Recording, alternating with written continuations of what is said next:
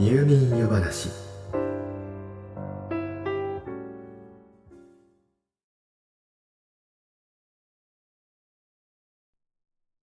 人間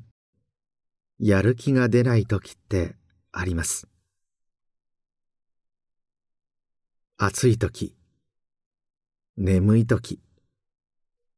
お腹がいっぱいの時。それから頭痛の時。これはやる気がそがれるどころか場合によっては激痛で何もできない状態に陥ることも。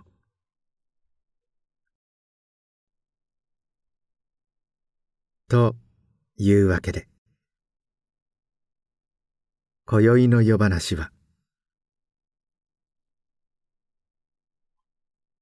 頭痛と頭痛薬の種類。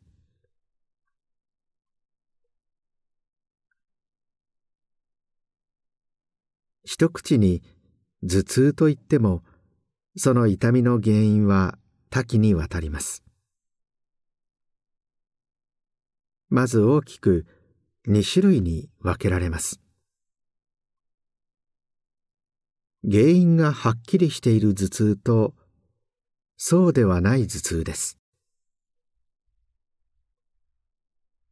原因がはっきりしている頭痛は軽いものでは風邪をひいた時。重いものでは脳動脈瘤の破裂によるくも膜下出血など。これらの治療は緊急を要する場合もありますがいずれにせよ原因に対処することがすなわち頭痛を取り除くことにもなります。そしてもう一つの頭痛。原因がはっきりしない頭痛です。いわゆる頭痛持ちの方はこちらのタイプが多いようです。原因のはっきりしない頭痛はおおよそ大きく3つのタイプに分けられています。緊張型頭痛片頭痛そして群発頭痛。緊張型頭痛は筋肉の緊張により血流が悪くなって起こる頭痛です。頭痛の7割程度がこのタイプだといいます。スマホをうつむいて見続けるなど長時間同じ姿勢のままでいると首や肩の筋肉が凝って血行が悪くなります。運動不足やストレスなどによる血行不良もまた原因となりうるでしょう。鉢巻きで頭を締め付けられるような痛みで。いつの間にか痛みが起こりもちろん個人差はありますがそれが数日にわたり続くことも多いようです。この血行不良による緊張型頭痛を改善するには要は血流を良くしてあげればいいわけですから。基本的に温めてあげることが大切です。ストレッチや軽い運動マッサージや入浴も効果的です。少しお酒を飲むと血行が良くなって痛みが和らぐという方もいるようです。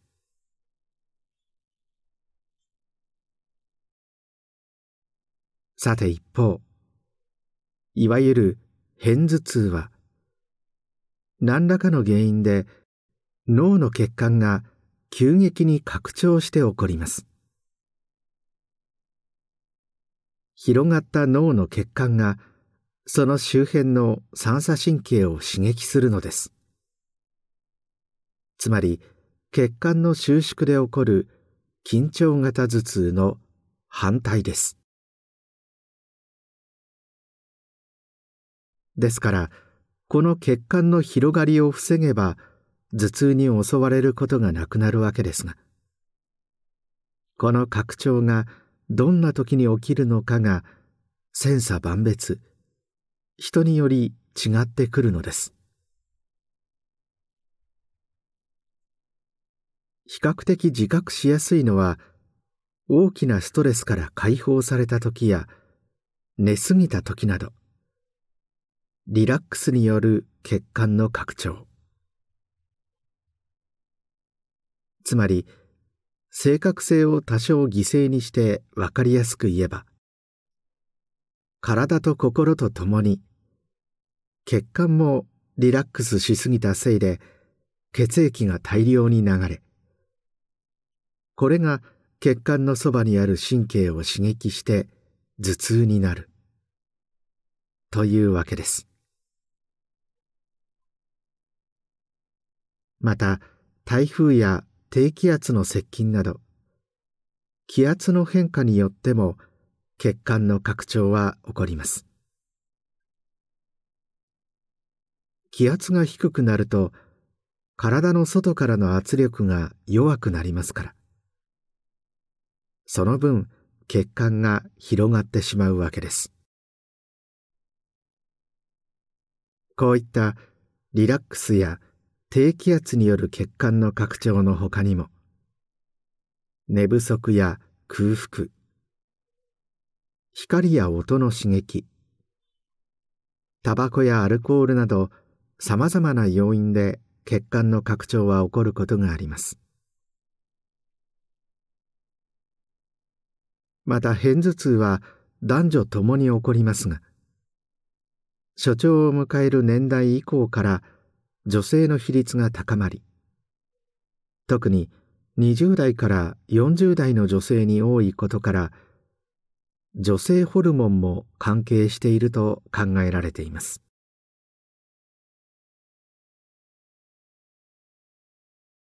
片頭痛はこめかみから目のあたりにかけてズキンズキンと心臓の動きに合わせて痛むことが多く頭を動かすと痛みが増します。合わせて吐き気や嘔吐下痢などを引き起こすこともあり光や音匂いなどに敏感になります。痛みは数時間から数日続くこともあり症状によっては日常生活を送ることが困難になることもあります。片頭痛に対処するには自分の血管はどんな時に拡張するのか。これを知っておくことが大切です。自分の片頭痛は寝すぎると起きるのか。タバコに反応するのか。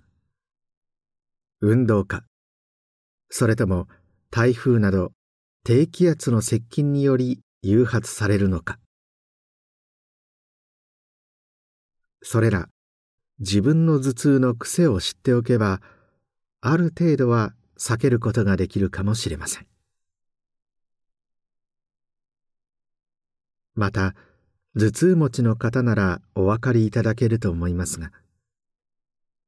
頭痛の前兆のようなものを感じることがあると思います。その場合は早めに場合によっては前もって頭痛薬を飲むなどして備えることも有効です。私たちの体は痛みを感じると痛みの物質をさらに増やすようにできています。早めに対処しないと薬では抑えきれなくなることもあるのです。また最近は気圧の変化で起こる頭痛持ちの方向けに気圧の変化を教えてくれるアプリなどもあるようです。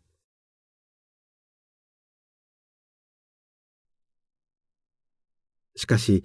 普段から気をつけていてもそれでも片頭痛が起きてしまうことはあります。片頭痛への対処は基本的には安静にして頭を冷やすことです。冷やすことで広がってしまった血管をキュッと収縮させるわけです。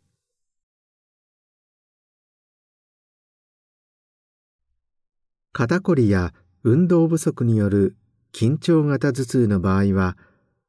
血行を良くするためにマッサージしたり温めたりするわけですがもうお分かりのように片頭痛にこの対処をするのは逆効果です。お風呂に入ったりすると血管がより拡張して頭痛が激しくなってしまいます。個人差はあるようですがコーヒーなどカフェインを摂ると頭痛が和らぐという場合もあります。カフェインには脳の血管を収縮させる作用があるからです。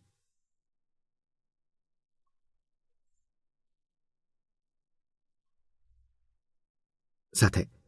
頭痛のタイプ。3つ目の最後のタイプは群発頭痛です。このタイプは非常につらい頭痛で若い男性に多く見られます。突然目の奥に激しい痛みを感じあまりの苦痛に頭を抱えて転げ回ると言います。群発頭痛に苦しまれている方はすでに医療機関を受診しているはずですからここでは軽く触れる程度にしておきましょう。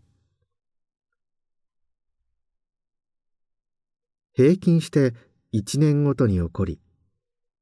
一度起こると12ヶ月間毎日続きます。1日1回から2回眠りについてから12時間後に起こることが多いと言います。そしてその痛みは顔の片側だけに起こるのが特徴です。群発頭痛が疑われる場合はできるだけ早く神経内科や脳神経外科を受診してください。激しい頭痛は他の重大な脳の病気である可能性もありますしもし群発頭痛と診断された場合には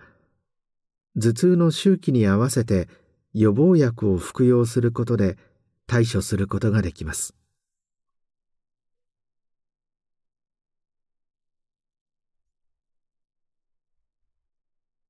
さて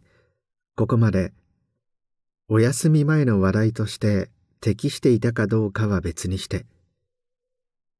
頭痛の種類と症状などについてお話ししてきました。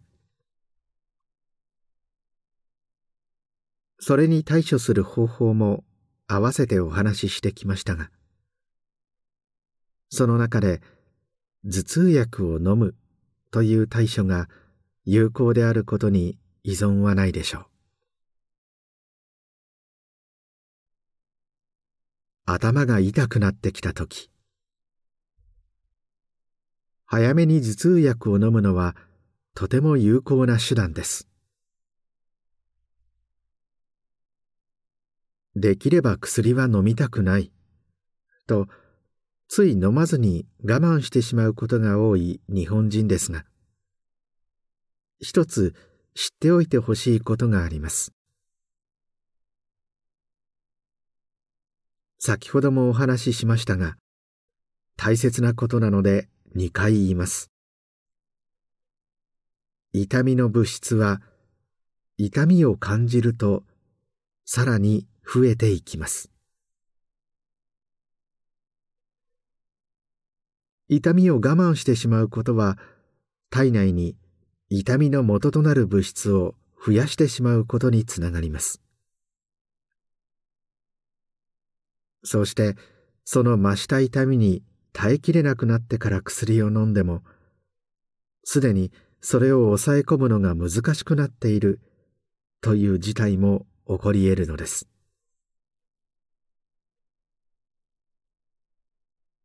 ですから我慢せず痛みを感じたらできるだけ早めに頭痛薬を飲むのがポイントです。かといってご心配のように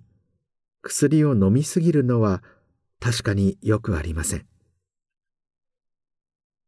頻繁に飲みすぎると体が痛みの物質に過敏になり逆に薬の使いすぎによる頭痛が起こってしまいます。ではどうしたらよいのでしょう？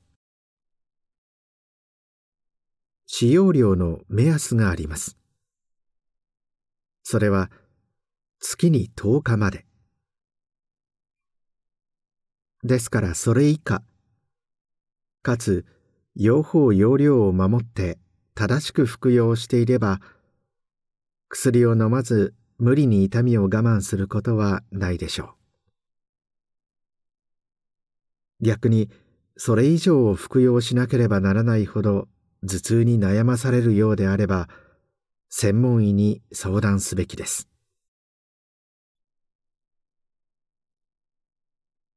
さて個人的に片頭痛持ちだということもあってやや力が入ってしまいましたが。ここからは改めて頭痛薬の種類のお話に入ります。いざドラッグストアに行くとその種類の多さにどれを買ったらいいのか迷ってしまいますよね。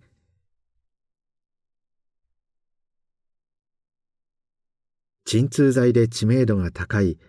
ライオンのバファリンだけでもバファリン A ライト EX プレミアムルナ。他にも小児用や風邪薬などバファリンの名を冠した商品がたくさんあります。まず基本となるバファリン A ハリウッド映画や海外ドラマでアメリカ人がやたらと飲んでいるイメージがあるアスピリンがこのバファリン A の痛み止めの主成分です。A はアスピリンの A でしょう。表記としてはアセチルサリチル酸とされていますがこれがアスピリンです。痛みの成分プロスタグランジンが生成されるのを抑える作用があります。ただこの痛み成分プロスタグランジンには胃の粘膜を守る働きがあるのでこれを抑えてしまうことで痛みは収まりますが胃が荒れやすくなってしまいます。空腹時を避けての服用が推奨されているのはそのためです。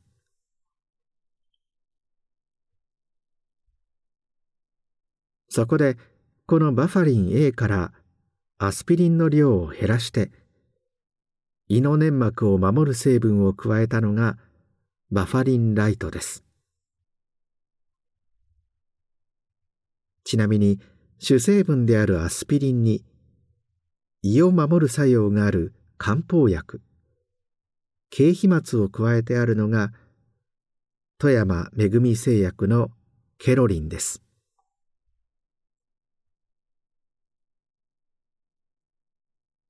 バファリンルナアイはイブプロフェンとアセトアミノフェンが主成分です。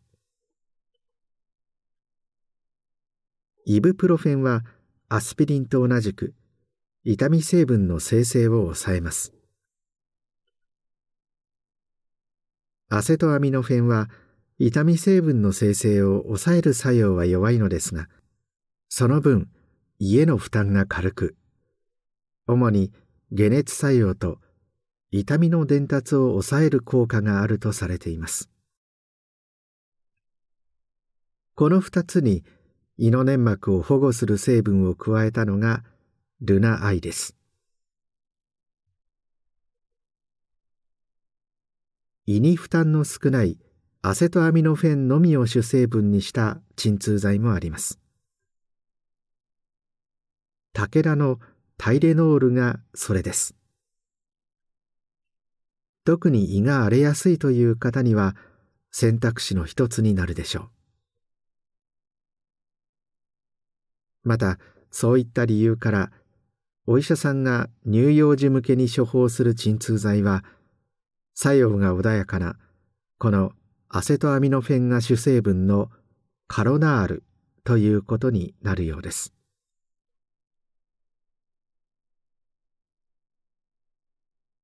タイレノールの主成分アセトアミノフェンにはアスピリンやイブプロフェンと違って炎症を抑える作用はありません。新型コロナウイルス流行の初期段階で感染やワクチン接種による発熱や頭痛に対処するにはアセトアミノフェンを使うのが良いとされたのは主にそのためでしたが。その後科学的な根拠が薄いことが分かり現在では大人はアセトアミノフェン以外のアスピリンやイブプロフェンを服用しても特に問題がないことが分かっています。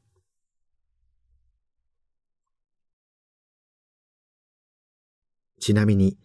バファリンの最高級ブランドとされているバファリンプレミアムはバファリン・ルナ・アイとその主成分は同じです。プレミアムはより薬が溶けやすい。眠くなる成分が含まれるなどの違いはありますがその分根が張りますから。イブプロフェンとアセトアミノフェンの組み合わせが自分に合うと感じている方は男性であってもルナアイを飲んで特に問題ないようです。また単純にイブプロフェンとアセトアミノフェンだけで構成されているシンプルな鎮痛剤もあります。アラクスの脳心愛頭痛薬です。各社配合割合などは違ってきますから自分に合うものを選ぶといいでしょう。他にもイブプロフェンを主成分としている鎮痛剤はその名前からもわかるように SS 製薬のイブシリーズなどがあります。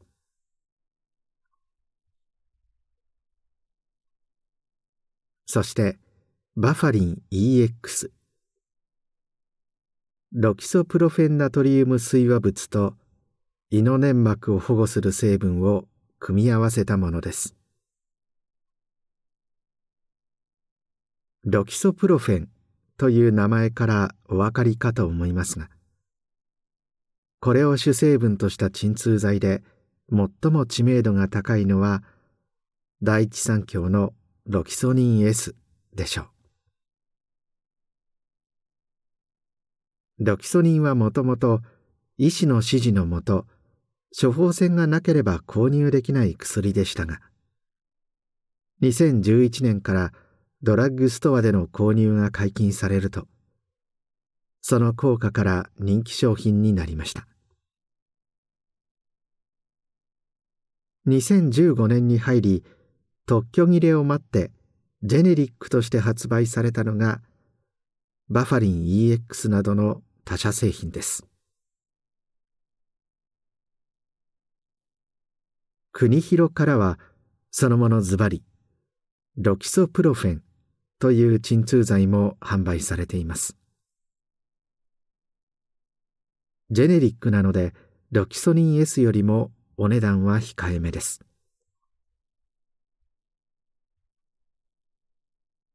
作用としては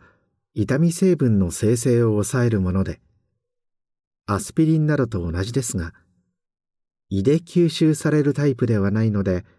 比較的胃粘膜への負担は軽いとされています。ロキソプロフェンは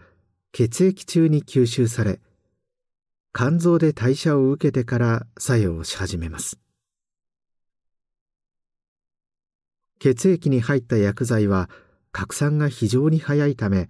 早く効くのも特徴の一つ。ただし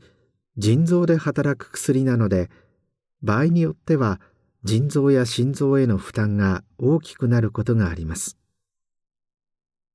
これらの臓器に障害がある方は特に注意が必要です。効果が高い分副作用の危険も高い第一類医薬品として販売されています。薬剤師からの説明を受けて購入するようにしましょう。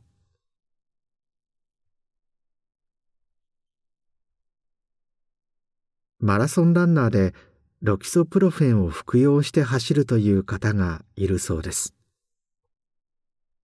痛みを感じることなくかつドーピングにも当たらないというのがその理由のようです。体に負担がかかるマラソンでは当然腎臓にも負担がかかります。そこにロキソプロフェンの作用で腎機能が低下したら場合によっては命に関わるとも言われます。ここで多くを語ることはしませんが個人的にはもしも家族や大事な人が同じようなことをしていたら止めるでしょ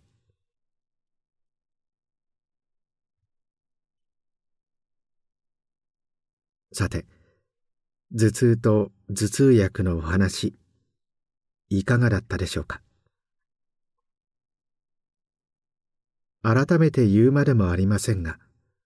薬は用法用量を守って正しく使いましょう。迷ったらまずは薬剤師さんなどに相談その上で自分に合った頭痛薬を見つけるといいと思います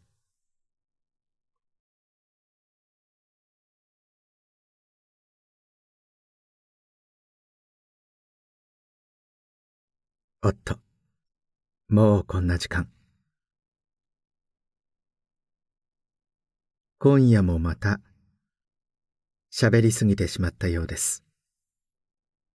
今宵のお話は、この辺りにしておきましょう。よろしかったら、また明日の夜、お休み前の時間にいらしてください。まだまだお話ししたいことがたくさんありますから